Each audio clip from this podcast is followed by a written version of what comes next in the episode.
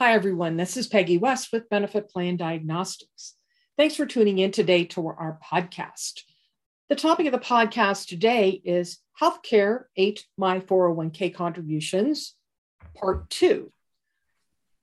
Now, we had uh, a review of Part One of this topic earlier in another podcast, and I'm happy to say that Rocke Blair has joined me again on this podcast to talk about part two. What do we do now as, as further steps in our efforts to help our employees be more retirement ready? So, to reintroduce Rocke, Rocke is currently a consultant advisor with Hub International.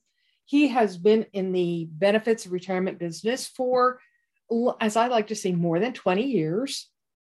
Um, so, he knows a lot of what he's talking about and has lived it with employers and plan sponsors.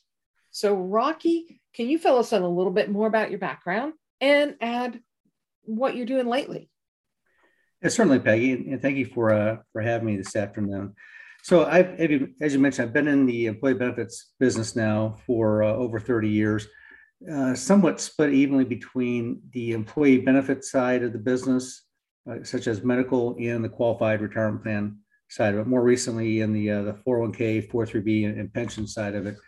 And having that background gives me a unique lens into total rewards and how those two types of programs, medical specifically and retirement, uh, come together and have some cross correlations, even causations between them and that's often difficult to see when one specializes just in one discipline and and, and, not both. And, that's really what the genesis of the uh, healthcare ate 401k contributions part one and part two is about is those observations and things employers can do if they have both those programs they can do to um, symbiotically manage those for uh, not only participant outcomes but also uh, business performance so that's really where my focus has been. That's where uh, I've been spending my time here of lately, talking to uh, employers about that, uh, putting some tools and analysis together in, analytic capability to really bring that to light for specific employers, really give them a, a call to action and, um, and a way to uh, really look at um, their benefits differently. Great. When we uh, looked at part one of our, our articles and our discussions, basically we looked at um, an employee organization, Midwest manufacturer, small to medium size, um, established company, been around a long time, had half of their population over the age of 50. So, and this was a somewhat typical manufacturing organization. And if, as we looked at the data there, the, the focus was using data analysis, both demographic data and uh, claims data, health and prescription drug claims data. Also looking at 401k balances to determine if we can pinpoint specific issues within our healthcare plans where we could, as an employer plan sponsor, apply some changes try to address those particular healthcare claims challenges in order to save a bit of money.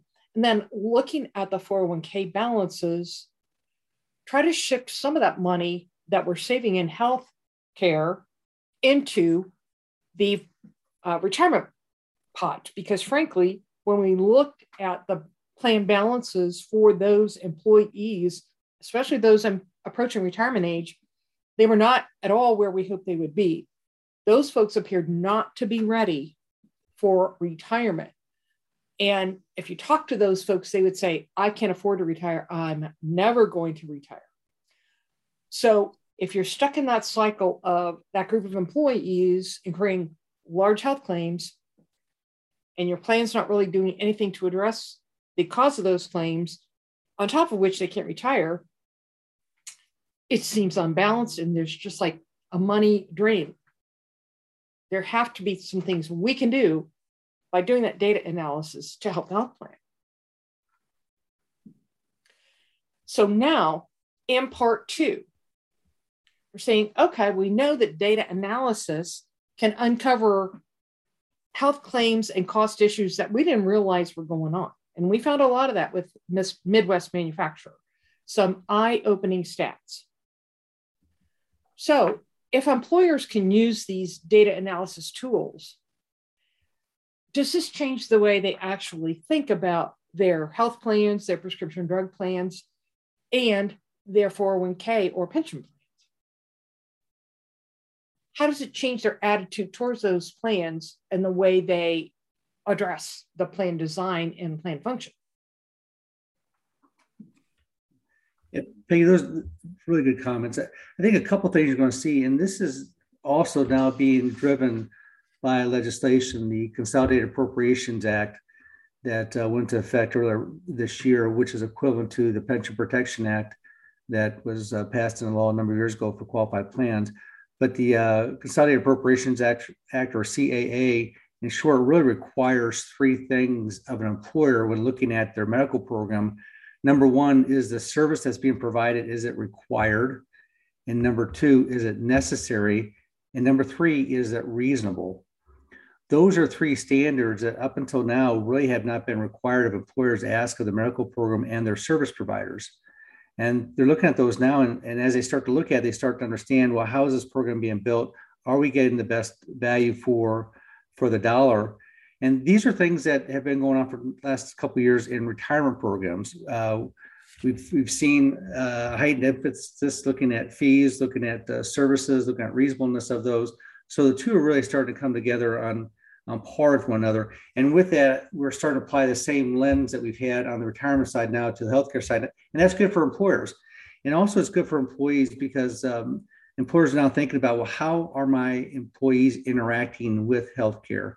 And we know that uh, employee engagement with healthcare drives better outcomes for employees. Uh, preventive care, for instance, uh, chronic disease treatment, as another example, and paying attention and managing that not only improves the uh, the lifestyle uh, for employees, but also uh, manages the cost for for them and and for the employers. So now we're looking at those really hand in hand. We see that financial health equals physical health and, and vice versa. And that's good for employees and, and certainly good for the employer. And it's really now starting to ask, starting to force us to ask better and deeper questions and understand how, how the programs work. So we're seeing employers who are doing that, and, the, and those employers, we're seeing their financial performance and their employee engagement and productivity improve. I think that's a great point. It's almost like applying some of those fiduciary principles that we've applied to 401k plans in the past to our healthcare plans. And if you do that as an employer, uh, really it seems like, as you mentioned, not only are your financial performance indicators going to increase and your employee engagement, also your employee appreciation of the benefits increase, you're just going to have a better plan, a more reliable plan overall. Um, and, and you talked about some other factors that go into your healthcare plan. If we talk about some of the social determinants of health that also impact healthcare, um, health behaviors, management of chronic disease, access to primary care, access to preventive care. Those are all important for helping employers control that plan costs. Um, so if we invest in employee health plans and really start to manage them, it, it's sort of an area I think a lot of plan sponsors just want to close their eyes and say, I don't understand it. I have to have this. Um, a really more in-depth analysis an analysis of the data associated with your health plan is going to help you a great deal. You may not be able to do it on yourself or on your own as a plan sponsor, but engaging a specialist is going to help you. So if we look at an organization like Midwest Manufacturer, how could they employ those savings from their health plan to improve retirement readiness for their employees? Yeah, and I, think you're bringing up a good point. Because one thing that when um, employers focus on their plans as standalone programs in isolation, as a, as opposed to total rewards, they they miss the overall cost impact, not just to them, but to the employees. What's the pressure that those programs place on employees' household budget? With, for example, with medical plans increasing seven, eight percent a year, and some or all that increase being passed along to employees in terms of monthly costs for, for premiums or expenses and or out-of-pocket expenses, it continues to eat away at more of the monthly budget, which is also necessary for transportation, for housing, student loans, daycare expenses, and oh yes, at some point in time, retirement savings. Mm-hmm. Well, we know which of those expenses are immediate. We also know which one is more longer term. So the one that tends to be um, pushed off and kicked down the road is retirement savings. And now we understand the impact that retirement savings has on all the other aspects of, of work life and, and, and family life. So that's the interaction that I think we've come to realize, and employers are starting to understand that there's only so much financial pressure that can be placed on an employee's household budget before something something breaks. It's either mm-hmm. they don't show up in the morning because they had a car breakdown and they need $500 for repair and they don't have it, or it's because their daycare um, arrangements aren't as um, as intact as what they had hoped. So lots of things because of financial scarcity tends to drive productivity, absenteeism, turnover, uh, safety issues, et cetera, with, within the, the workplace. So the more that we understand that, the more we can address it through interventions, looking at cost reductions or preventions and better management of the usage of those uh, programs for employees. And ultimately, the employer wins from better uh, engagement, productivity, and also financial performance within uh, the organization. Mm-hmm. Mm-hmm. I know that um, a lot of things have been happening in the last couple of years due to COVID. Employers are facing employee burnout, and now they're facing the great resignation when where their employees walk out the door and say, "Look, I can get a better deal elsewhere." So, if you can help employees in terms of enhancing their employee experience, maybe through something like a financial wellness program that addresses what you're talking about day-to-day expenses so that retirement savings can increase. I think this can help your employee engagement and uh, increase employee appreciation for your company. In the article that's actually published currently in the Q1 edition of Benefits Quarterly, you also write about customized solutions. What are some other customized solutions? We talked about financial wellness. Is there more to that or what other customized solutions could an employer apply to help an employee increase their readiness for retirement? Yeah, i think one of the things we're starting to recognize now in any given workplace uh, or workforce there could be four five maybe even six different generations present so from those who are in their early 20s just entering the workforce to those who are in their late 60s or even 70s trying to finish up uh, their working career then and all those in between. And historically employers have provided one uh, total rewards package for all different generations. And for some of myself who was in the uh, in my late 50s my interest for my benefit program is a lot different than maybe my kids who are entering the workforce in their 20s they're more interested in pet insurance and i'm more interested in retiring medical coverage but yet we're working both working off the same total rewards package. And in that regard, we really haven't mass personalized total rewards programs for the benefit of the employees or the workforce really meet them where they are and meet their needs that they have, not only profession, but also at, at home. The 20 year old may be single, still on a parent's medical program. The 30 year old may be married, may have kids. Uh, they have different pressures, different interests than the empty nesters and the um, late employees working in their 60s and 70s are still trying to make up for some savings and lost time. So lots of different dynamics, and we now start to understand that, and we can measure that and tailor benefit programs to, to fit uh, people for, for where they are. And what we're finding, and uh, what we're finding for the Great Resignation, as we call it, folks want to they want to work for uh, employers who they feel value them, value their skills, value their contribution, and value them as, as unique individuals. And this is something that can be valid, validated by investing time and resources into employees. Uh, for instance, uh, a lot of wellness programs are, are being introduced now. There are mentoring programs being introduced. There are career coaches being introduced. One of the areas that employers could really look at is how, how do you introduce um, financial coaches? Because people's financial wherewithal is just as important as their, their physical wherewithal when it comes to uh, work performance and in their personal lives. And investing in them, and not, not a lot of um, expense, but in, in financial coaches, somebody who's going to lead folks from where they are to where they need to be so they retire on time can be a significant performance booster to morale, but also to the, the financials of their employer. And it's not a terribly expensive program either.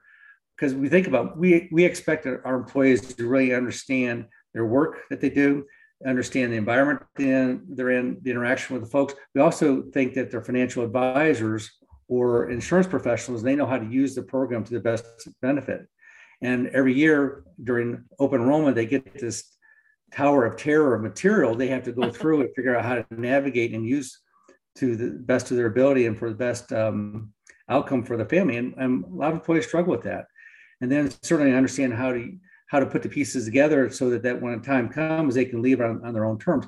That's very challenging. And that's a pretty high expectation that, that employers have of employees, as opposed to giving them a roadmap or giving them a coach to help them along the way. So when the time comes, they're ready to mm-hmm. leave. And that also um, can be a risk mitigating factor for employers who may have key employees who decide at one point in time, walk in on Monday morning and say, look, uh, this week is my last week. My financial planner and my uh, financial planner says I'm able to leave. And my physician says I probably don't need the extra stress. And all of a sudden, you have a valuable employee with that information in, in their head who walks out the door, and there's no replacement for that particular employee. Mm-hmm. So a mentoring program, uh, financial coaching program really invests in folks, makes them feel good about the employer, makes them feel valued, but also serves a significant uh, financial interest for both employee and, and employer. That makes a lot of sense. You know, you do talk about all those different segments and all those different ages within an employee population. And definitely, we're not all focused on the same thing. As an older employee, I'm not focused on childcare but as a 25, 30 year old employee, uh, maybe a single mother, maybe a single father who has a couple of kids at home, you got to focus on childcare.